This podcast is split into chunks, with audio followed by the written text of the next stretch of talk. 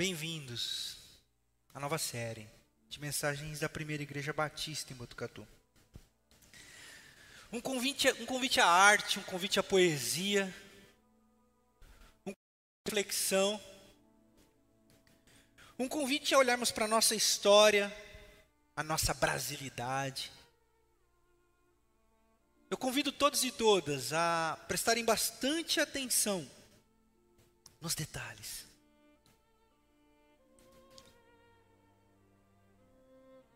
Nos pequenos detalhes. Eu convido todos e todas a silenciarem as vozes que outrora diziam o que é Deus. O que é sagrado? Para que a gente possa ressignificar. Oxalá, queira Deus, um novo caminho para nossa espiritualidade. Tempos difíceis, hein, pessoal? Feliz Dia das Mães. Espera aí. Eram 25, agora já são 28 mães que choram hoje a morte dos seus filhos tidos como bandidos no Jacarezinho.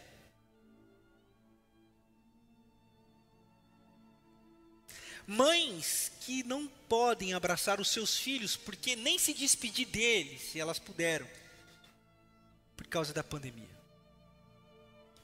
Que feliz Dia das Mães! Tempos de muito choro, de muitas tristezas, tempo de muito sofrimento.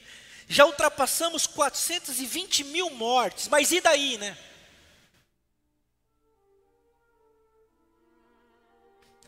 Desemprego, falta vacina, falta oxigênio. Eis o Brasil de 2021. Mas diria meu mestre Rubem Alves que os que sofrem são os que produzem beleza. Esses são conhecidos como artistas. E na beleza é onde Deus mora. Deus mora na beleza. Viver é uma arte, sobreviver é uma arte, é preciso estar atento. Viver atentamente, pois viver é muito perigoso. Viver é um grande desafio. Eu vou tentar explicar para vocês aqui essa noite. Peço atenção de todos. E se voz me ser me deixa falar contigo, Deus pode ser que fale com você. Mas primeiro eu peço para que você abra sua Bíblia em Mateus, no capítulo 5, nos versos de 3 a 14. Leio para você os versículos da boca do nosso Salvador. Bem-aventurados os pobres em espírito, pois deles é o reino dos céus. Bem-aventurados os que choram, pois serão consolados. Bem-aventurados os humildes, pois eles receberão a terra por herança. Bem-aventurados os que têm fome e sede de justiça, pois serão bem, pois serão satisfeitos. Bem-aventurados os misericordiosos, pois obterão misericórdia. Bem-aventurados os puros de coração, pois verão a Deus. Bem-aventurados os pacificadores, pois serão chamados filhos de Deus. Bem-aventurados os perseguidos por causa da justiça, pois deles é o reino dos céus.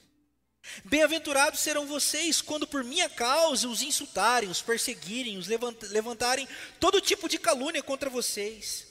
Alegrem-se e regozijem.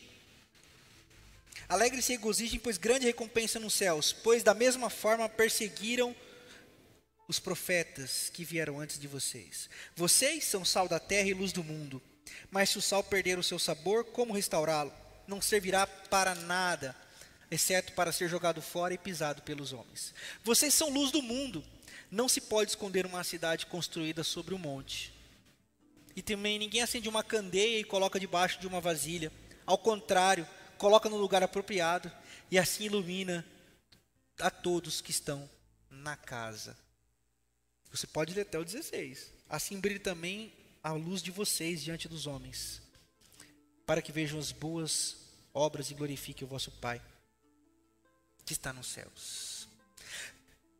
Talvez a pergunta que permeia o meu coração, o seu coração essa noite é a seguinte: Qual é a maneira certa de viver para que a gente não sofra? A religião promete para mim e para você: faça o que tem que ser feito e evite sofrimentos. A religião diz para mim: faça o que Deus manda e não sofra. É mentira, não existe. E aí você pode me perguntar: como não, pastor? E Deus? E os livramentos que Ele pode nos dar? E eu respondo a você: que Deus você está falando? E você então diz: o da Bíblia. Eu digo a você: de qual parte da Bíblia você tirou isso? E você me diz: como assim? Eu tento explicar novamente para você. A Bíblia é um livro que, há quem pense que ela pode ser lido de um único modelo ético e teológico, de Gênesis a Apocalipse. E nesse modelo, tudo é esteticamente estático, homogêneo e singular. De Gênesis a Apocalipse, você lê tudo do mesmo jeito, da mesma forma, com o mesmo óculos, com o mesmo viés, com a mesma linha interpretativa. Há quem pense isso. Que do início ao fim se faz uma única abordagem, mas não é assim, pessoal. Deus é dinâmico. A sua ética, a ética divina é uma ética plural. Ele dança de acordo com os tempos. Ele dança de acordo com os seus agentes do momento. E ele dança de acordo com as temáticas do seu tempo. Ah, a Bíblia é um livro perigoso. Não se, ou seja, não existe fórmulas que nos livre da realidade caótica da existência. Talvez, se alimentando das ideias alucinógenas da religião, você se sinta blindado por algum momento do sofrimento. Mas nada é do que aquela avestruz que coloca a cabeça dentro do buraco, porque o leão, o seu predador, está vindo para lhe devorar. E você coloca a cabeça dentro do buraco. Isso não te salva do caos. A religião não salva ninguém do caos.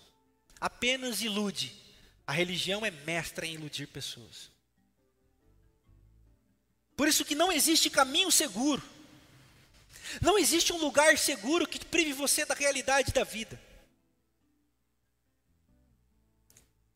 Tudo que existe é alienação. Porque chega um momento em que a realidade da vida bate à nossa porta, o sofrimento chega. É uma má notícia. É uma notícia não desejada. Ela bate na nossa porta. E as respostas que antes a religião nos colocava no pedestal da torre de marfim da teologia, agora percebemos que não serve para mais nada. As respostas que antes você pá, dava não são mais suficientes para nada. E você pergunta: onde está Deus? Onde está Deus? Cadê Deus? Eu, eu fiz tudo certinho, eu, eu, eu guardei, eu guardei a fé, eu guardei a esperança, eu, eu guardei, eu, eu cumpri o conjunto de regras, eu fiz, eu fiz, e, e agora minha mãe está nessa situação, eu fiz e agora o meu pai está nessa situação, eu fiz e agora o meu filho está nessa situação. Pois é, eu disse a você, esse lugar não te livra de nada, se não te engana.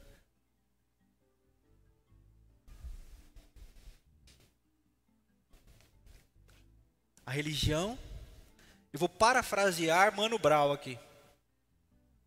A religião é uma mulher ingrata que te beija, te abraça, te rouba e te mata. Créditos ao Mano, Mano Brown. Então, nós começamos a, a pensar: qual o melhor caminho então, pastor? E você me pergunta, pastor, qual é o melhor caminho? Pastor, o que fazer? Eu respondo a você. Você consegue se lembrar que no começo do nosso papo aqui eu disse a você sobre Rubem Alves. Rubem Alves é aquele que diz que o artista é quem produz a beleza no meio do caos, da dor, do sofrimento. Povo artista é o povo brasileiro. Povo artista é o povo do corcovado. Povo artista é o povo que produz a garota de Ipanema. Ô oh, gente maravilhosa. Povo artista é o povo latino-americano. Porque nasce desse povo a resistência. Nasce no chão da América Latina a resiliência. Terra sugada, terra maltratada, gente escravizada, mas que não perde a alegria, que não perde o sorriso da vida. Vocês já foram na Bahia? Frequentaram a Bahia? Tem povo mais alegre do que os baianos. E é lá que por anos na nossa história se concentrou uma das maiores populações de escravizados da nossa história. Porque não sei se vocês sabem, o Brasil é o país que mais recebeu em toda a história da humanidade escravos negros vindos da África do Sul. A nossa terra é uma terra de gente sofrida. Mas lembre-se de Rubem Alves. Gente sofrida produz arte. A arte produz beleza. E Deus mora na beleza.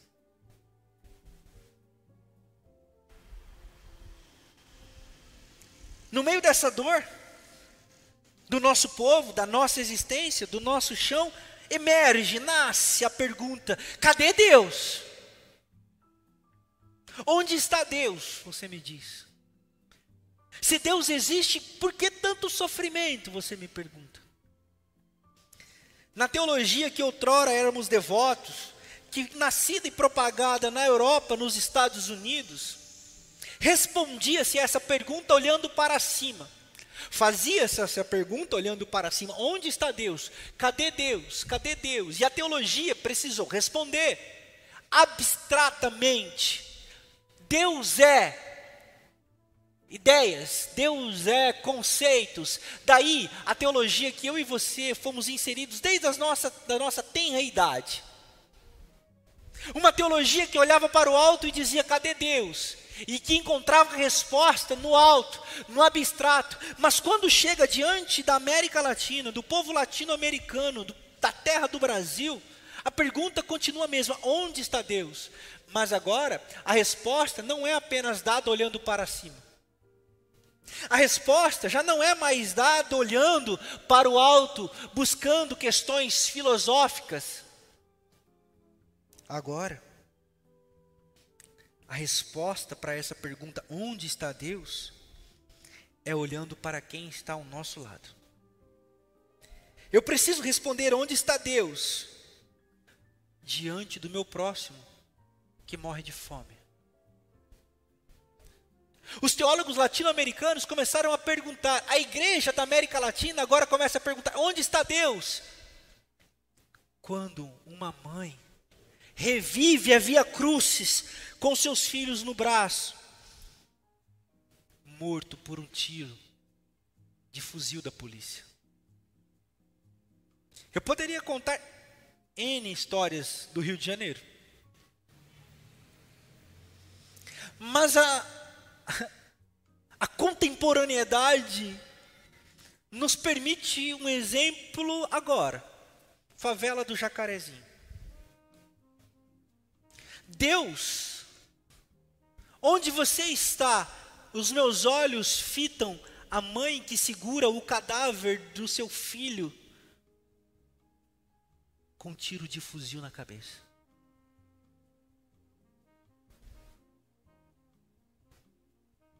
Onde está Deus? Agora que esse irmão ser humano é escravizado pelo seu patrão. As perguntas já não são mais sobre abstrações.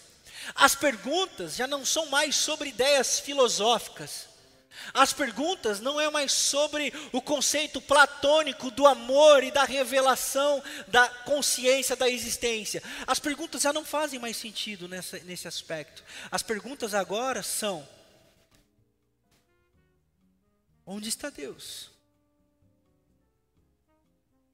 Quando uma mulher aos 60 anos é escravizada desde o 20 numa família de elite da cidade do Rio de Janeiro.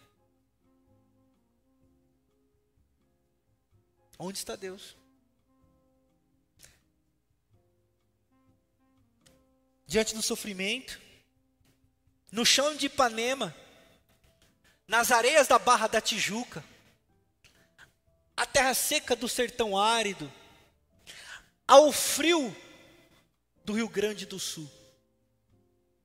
Nossos pés, agora lambuzados com a areia da praia, mas agora não é mais com água salgada. Nos nossos pés tem areia e sangue sangue de gente inocente. Onde está Deus em meio a esse sofrimento?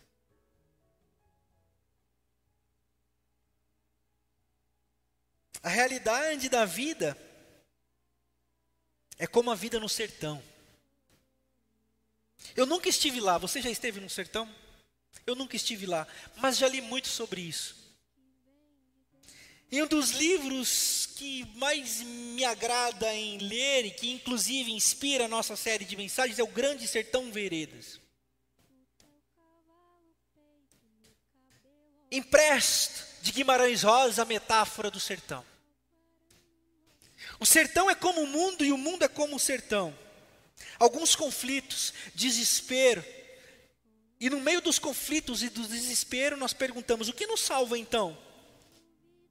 Talvez, pessoal, a cura esteja exatamente na busca de uma sadia espiritualidade, uma mística que nos coloque diante da presença de Deus.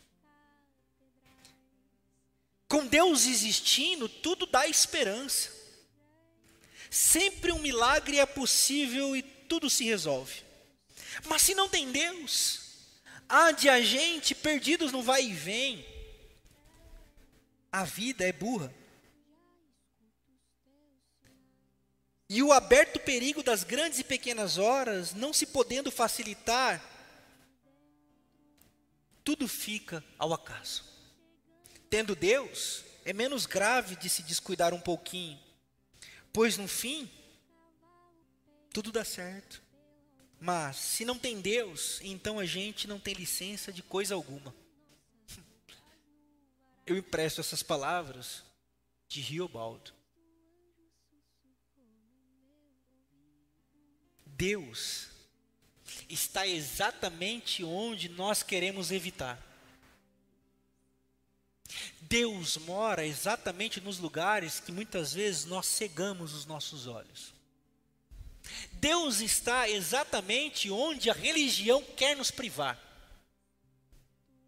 Você quer encontrar Deus?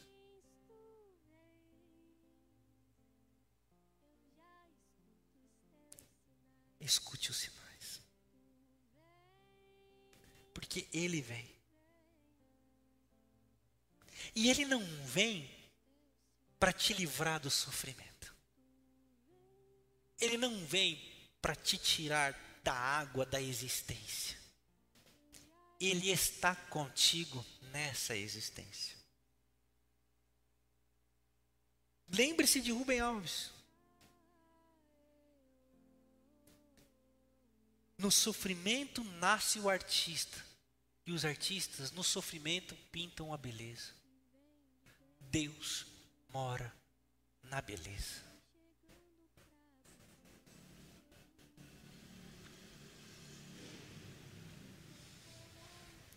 Ele vem até nós, ele nos acolhe em meio a toda essa dor.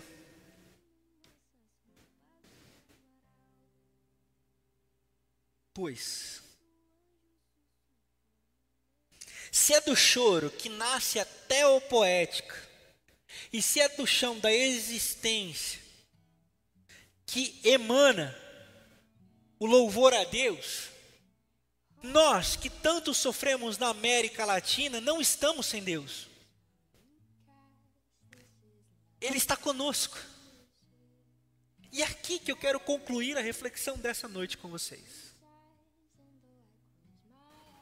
Na beleza da vida, na beleza da existência, no sofrimento que inevitavelmente nos acomete, nós podemos fazer nascer a esperança. Nós podemos criar a beleza para fazer do dia de alguém melhor. E fazendo o dia de alguém melhor, o seu dia será melhor. Fazendo a diferença na vida de alguém, a sua vida será diferente. No teu sofrimento, não fuja. Seja generoso contigo. Acolha. Porque Deus não te rejeitou e não está te rejeitando, não está te provando, não está te tentando, não está te amaldiçoando. Não. Deus está vindo escute os sinais, produza beleza. Abra um parênteses. Pastor, o que é produzir beleza? É a sua arte. Pastor, o que é a minha arte? É a sua vida, é o seu dom, é o seu talento, é o seu acolhimento, é a sua capacidade de se compadecer do outro, é a sua capacidade de encorajar o outro, é a sua capacidade de exortar ao outro, é a sua capacidade de socorrer ao outro. Isso é arte. Isso é arte de viver. Então, se bem-aventurados são os pobres de espírito, pois deles é o reino dos céus. Se bem-aventurados são os que choram, porque serão consolados. Se bem-aventurados são os humildes, pois, de, pois eles receberão a terra por herança. Se bem-aventurados é os que têm fome e sede de justiça, pois serão satisfeitos. Irmão, se bem-aventurados os misericordiosos, pois obterão misericórdia. Se bem-aventurados os puros de coração, porque eles verão a Deus. Se bem-aventurados os pacificadores, pois eles serão chamados filhos de Deus. Se bem-aventurados os perseguidos por causa da justiça, da inconformidade com o mal e com a maldade, pois deles é o reino dos céus. Se bem-aventurados serão vocês, quando por minha causa os insultarem, perseguirem e levantarem todo tipo de calúnia contra vocês, alegrem-se, regozijem-se. O que, que Jesus está dizendo?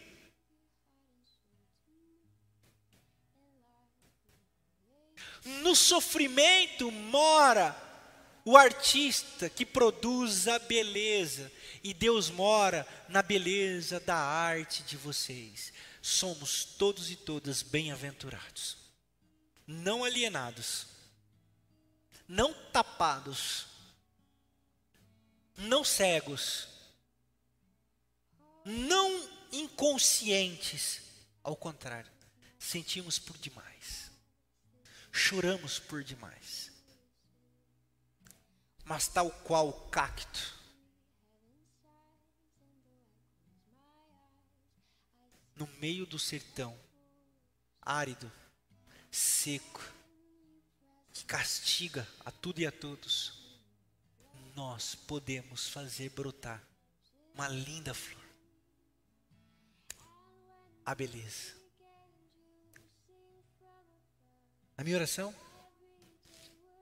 é que Deus abençoe todos vocês. Que a vida seja bela.